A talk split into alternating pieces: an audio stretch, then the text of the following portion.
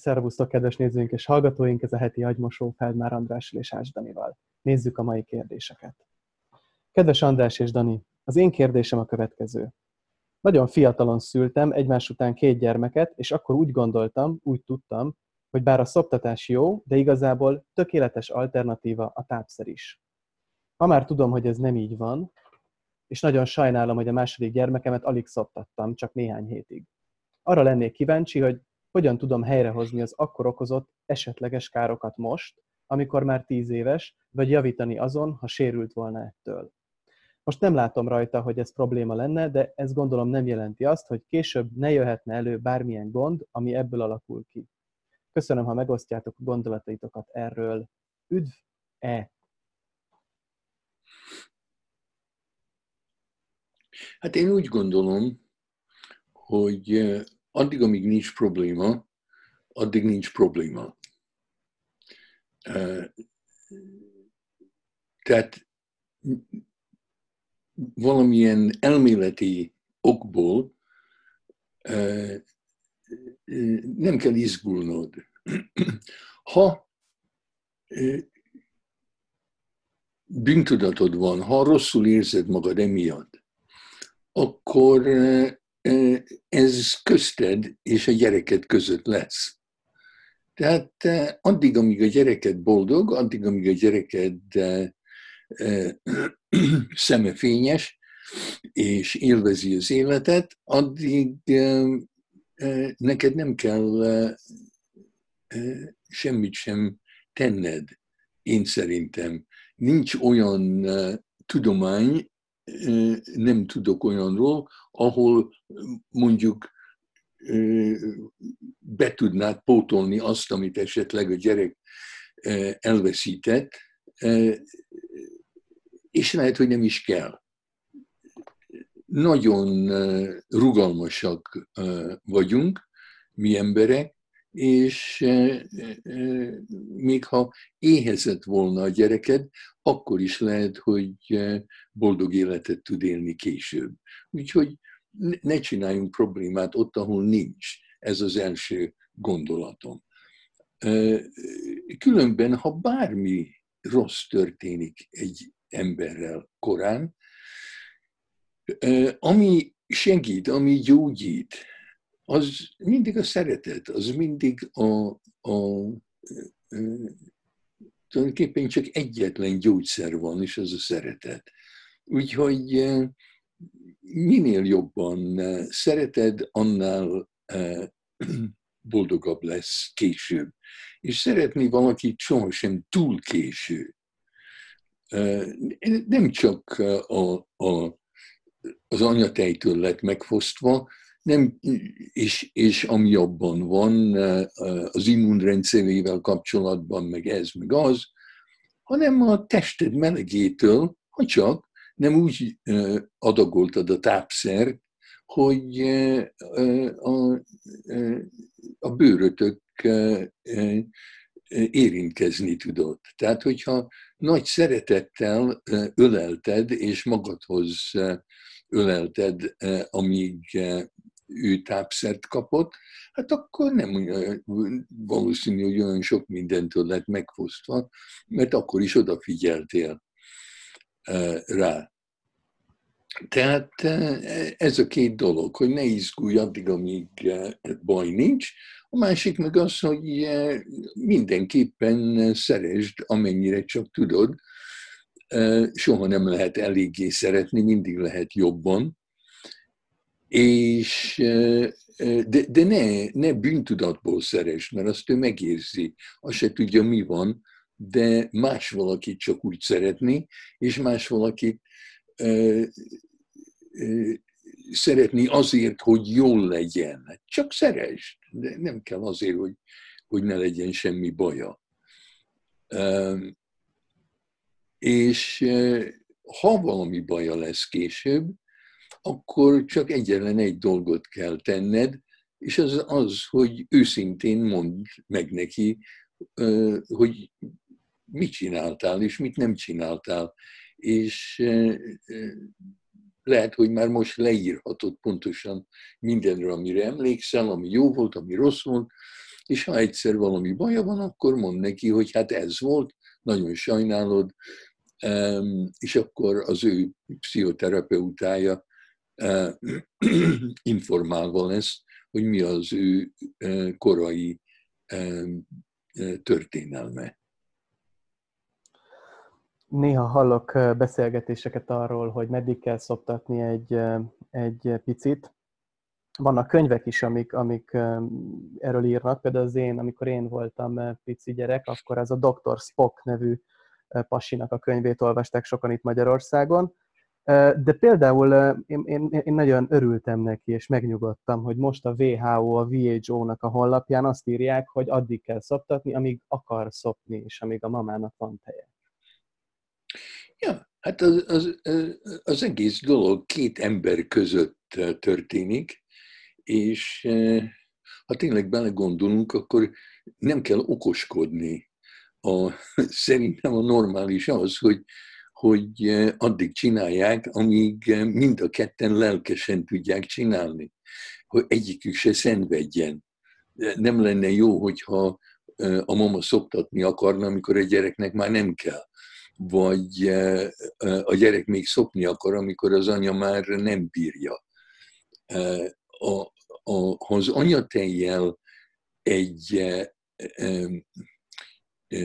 kellemetlen érzés is jön be, akkor a, a táplálék még akkor is, hogyha tényleg valódi testmelegű anyatej meg lesz mérgezve a, avval a vonakodással, vagy azzal a e, kényelmetlenséggel, amit az anya érez. Úgyhogy nem kell megmérgezni a, a helyzetet.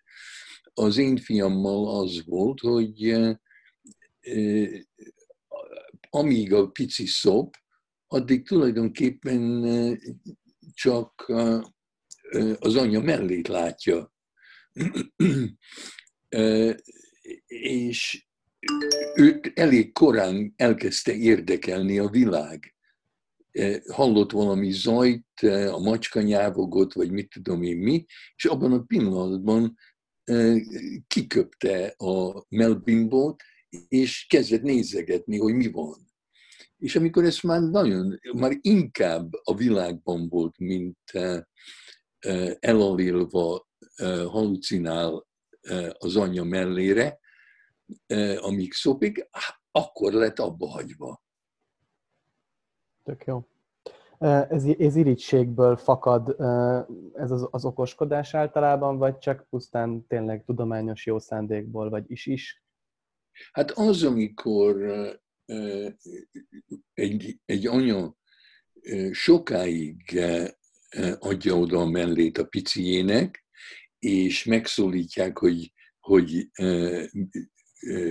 kritizálják, hogy meddig fogja csinálni, hát az teljesen irítség.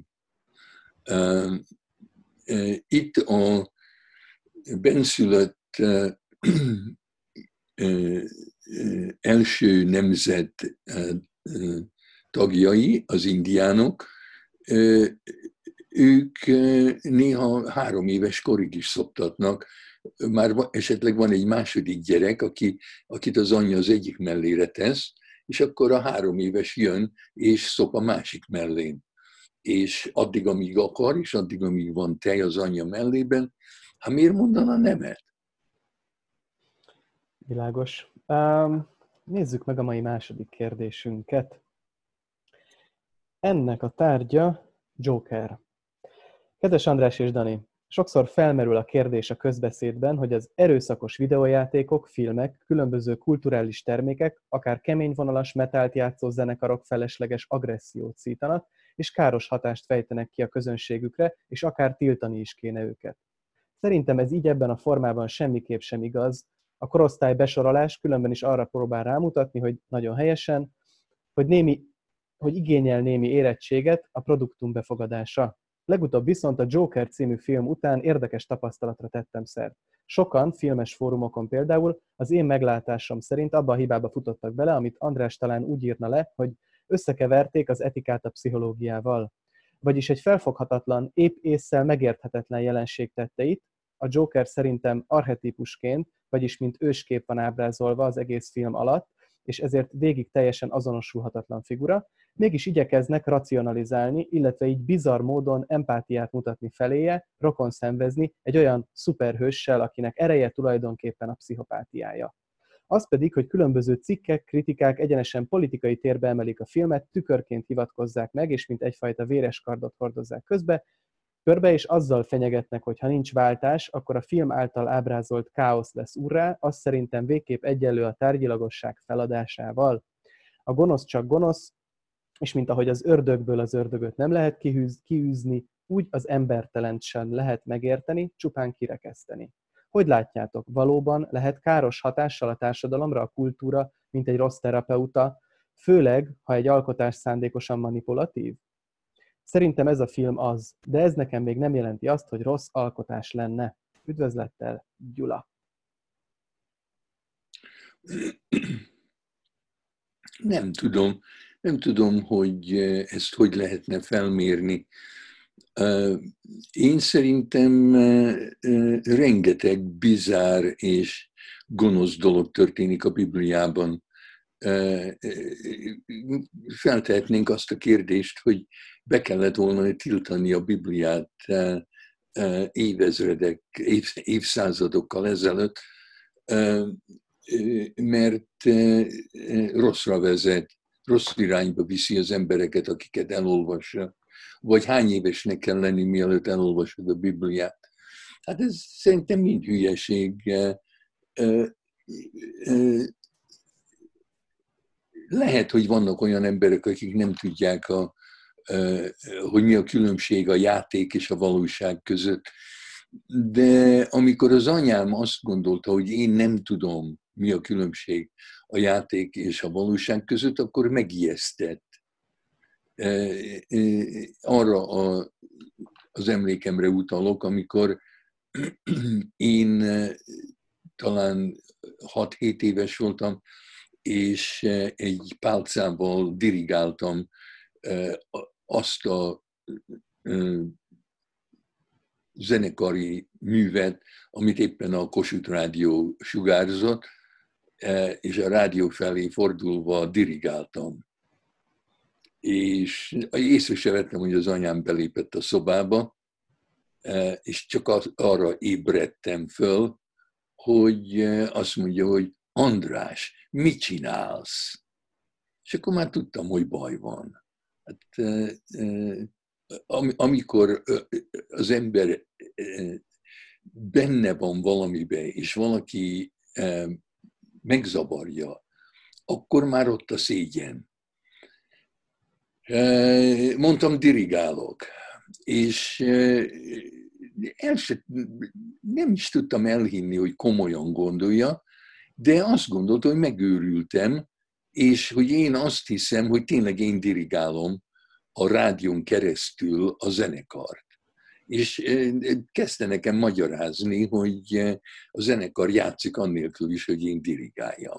Hát ez egy hülye és örjítő párbeszéd. Szerintem azon tökölni, hogy egy film milyen hatással van az emberre, hát lehet, hogy jó, lehet, hogy rossz, lehet, hogy unalmas, lehet, hogy izgalmas játék, játékfilm. Mi játszunk. Amivel tudunk játszani, úgy, úgy, nagyon gyakran úgy tanulunk dolgokat, hogy játszunk velük. Hát akármivel is játszik a film, szex, vagy agresszió, vagy mit tudom én mi, lehet, hogy bátorít valakit arra, hogy szexeljen, vagy gyilkoljon, de lehet, hogy rájön az ember, hogy vigyázni kell, hogy kivel szexel, mikor szexel, vagy hogy esetleg van más megoldás a gyilkosságon kívül is. Úgyhogy én szerintem oda kerülünk, mint a, a katatóniás skizofrének, akik nem mozdulnak eh, napokon át, néha órák hosszat, vagy napokon át, úgy, úgy ülnek vagy állnak, mint egy szobor, mert amikor beszélni tudnak, vagy akarnak, akkor elmondják, hogy az a bajuk, hogy nem tudják, hogyan mozogjanak.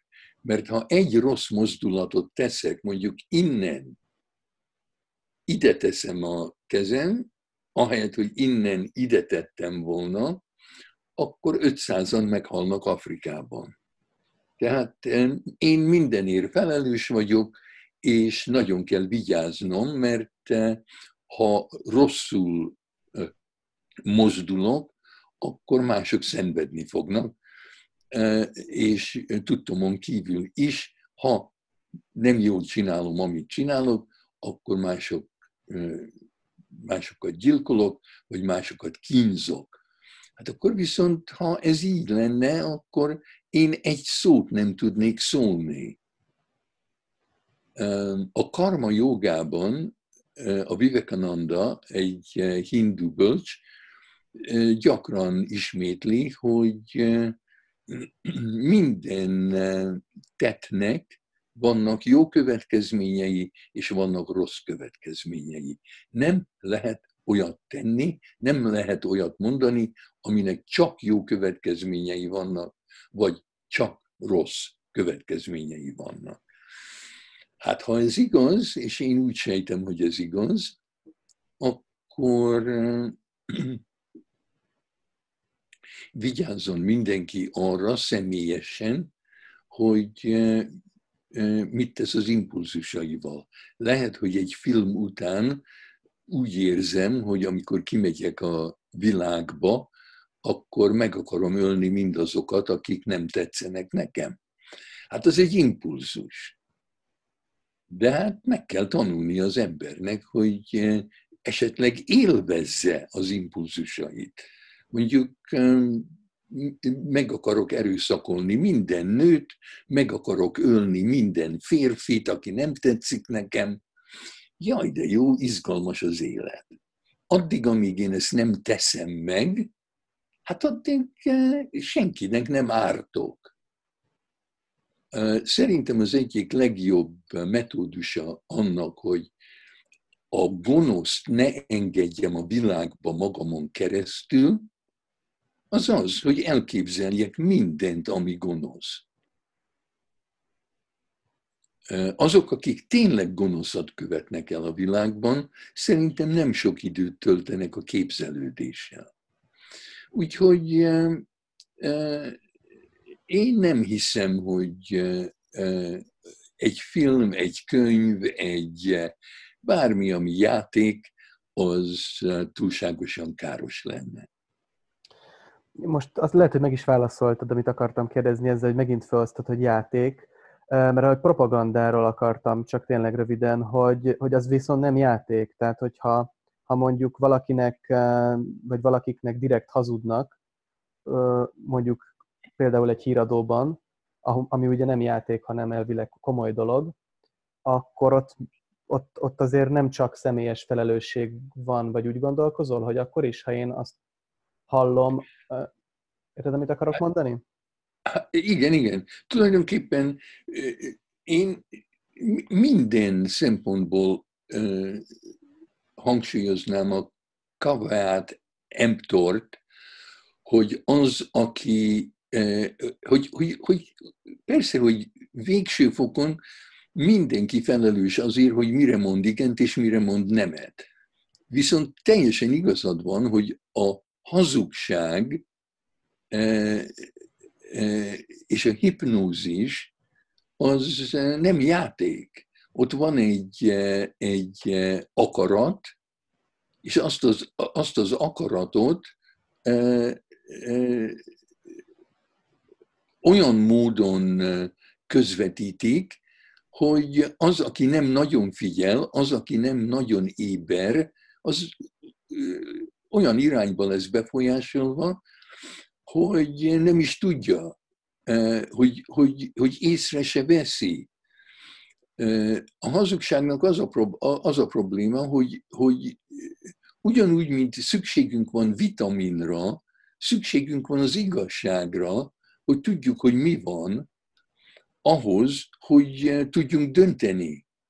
Ha, ha olyan, ha, ha hamis információt kapunk, akkor az, aki hamis információt ad, az megfoszt engem a szabadságomtól. Tehát az, az már nem játék, hogyha nekem tudnom kell, hogy, hogy mi van a, a világban, a politikában, hogyha hazudnak nekem, akkor nem tudok választani.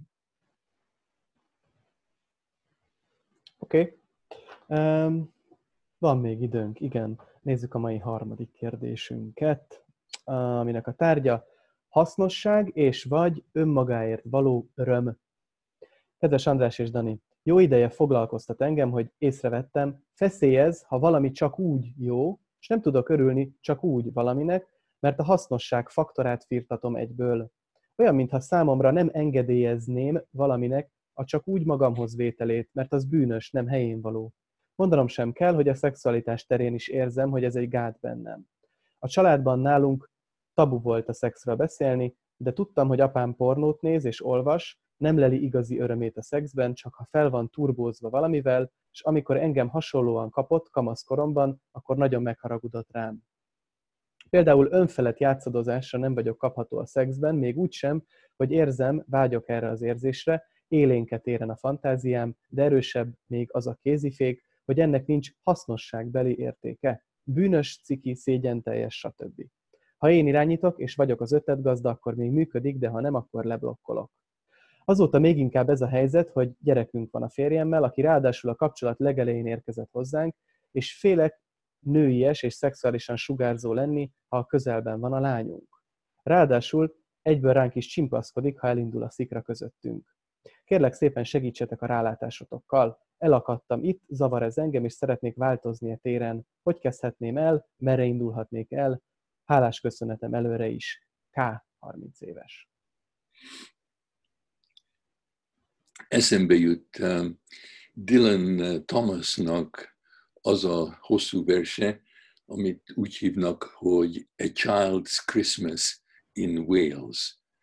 Uh, nem tudom, hogy le van-e fordítva magyarra, biztos.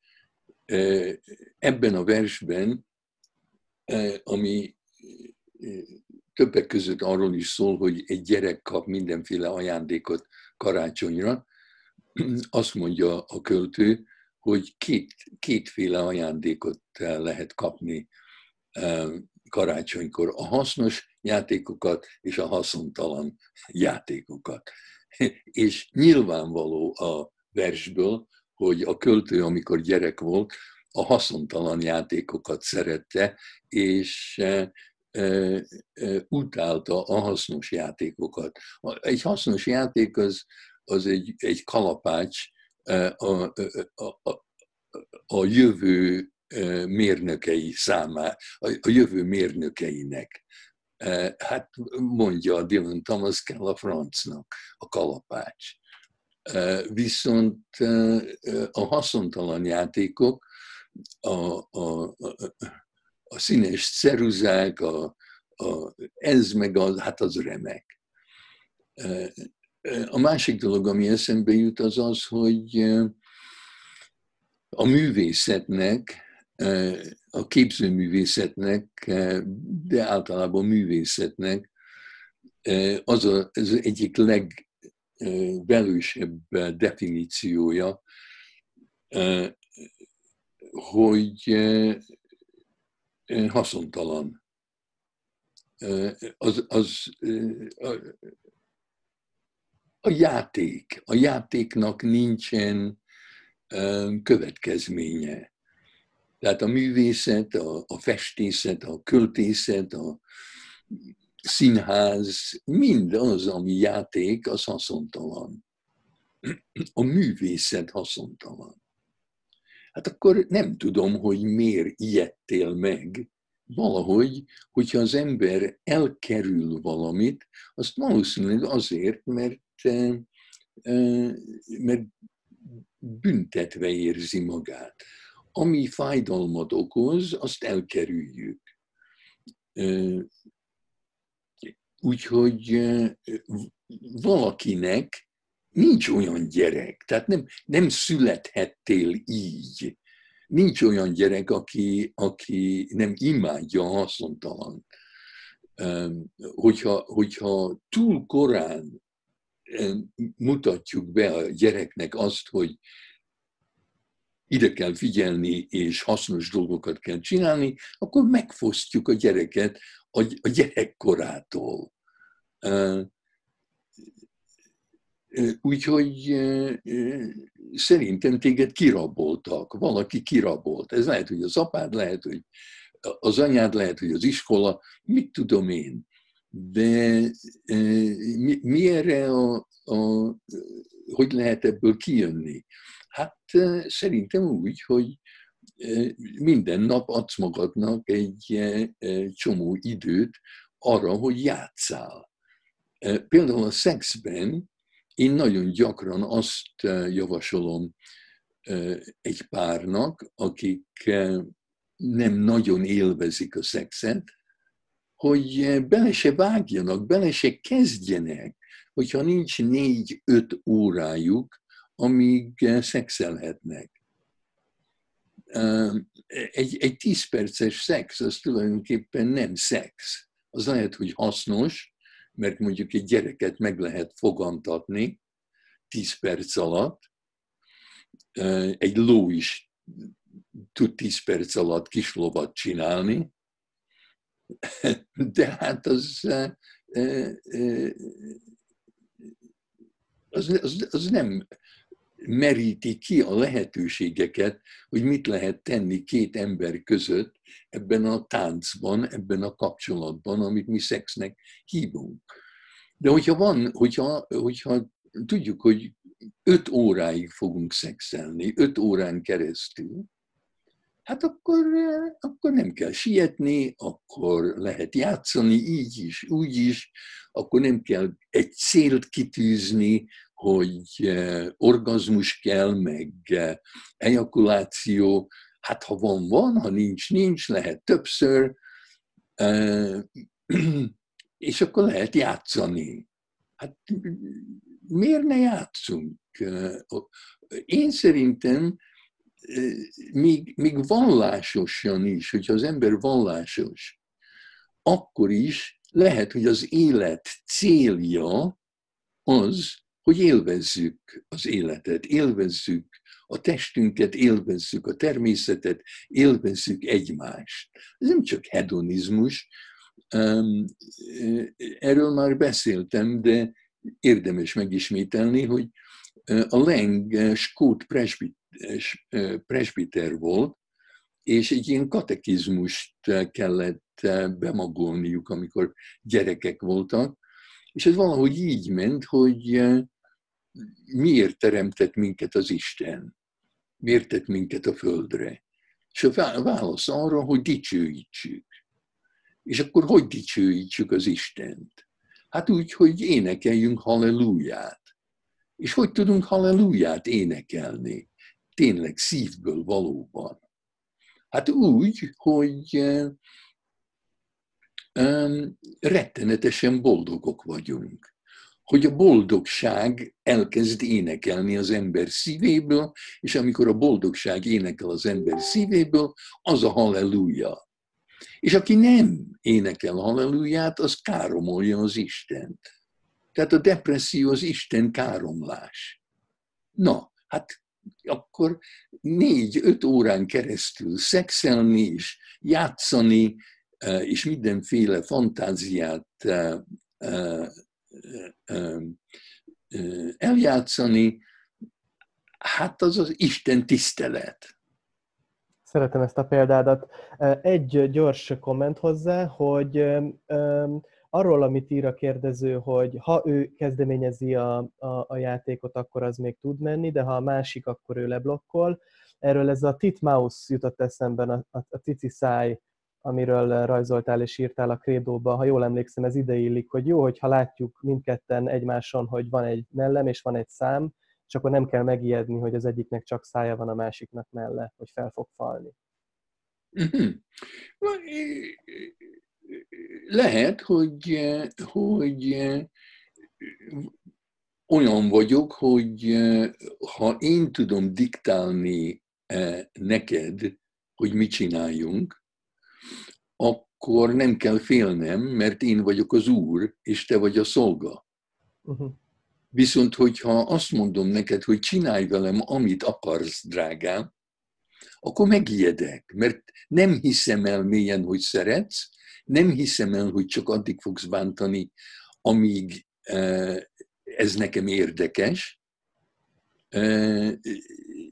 Erről az jut eszembe, hogy ajánlom ennek a hölgynek és a pasiának, hogy kötözzék össze egymást, és lógassák egymást a plafonról, és amikor össze van a, a, a, a nő kötve, akkor csináljon vele a pasi, amit akar. De mielőtt ezt megjátszák, a nő megmondhatja neki, hogy hol vannak a határai. És hogyha a pasi szereti, akkor nem lépi át a határokat. Vagy kell egy szó, mondjuk Debrecen, hogy amikor, amikor kimondja, hogy Debrecen, hogyha a szája nincs betapasztva, akkor, akkor meg kell állni, akkor abba kell hagyni, bármit is csinálok, azt mondod Debrecen, akkor megállok. És akkor, nincs, akkor, nem kell, akkor nem kell semmitől se félni. Na hát most Debrecen, András, mert lejárt az időnk. Ez volt a 77. agymosó. Köszönjük a figyelmeteket, sziasztok!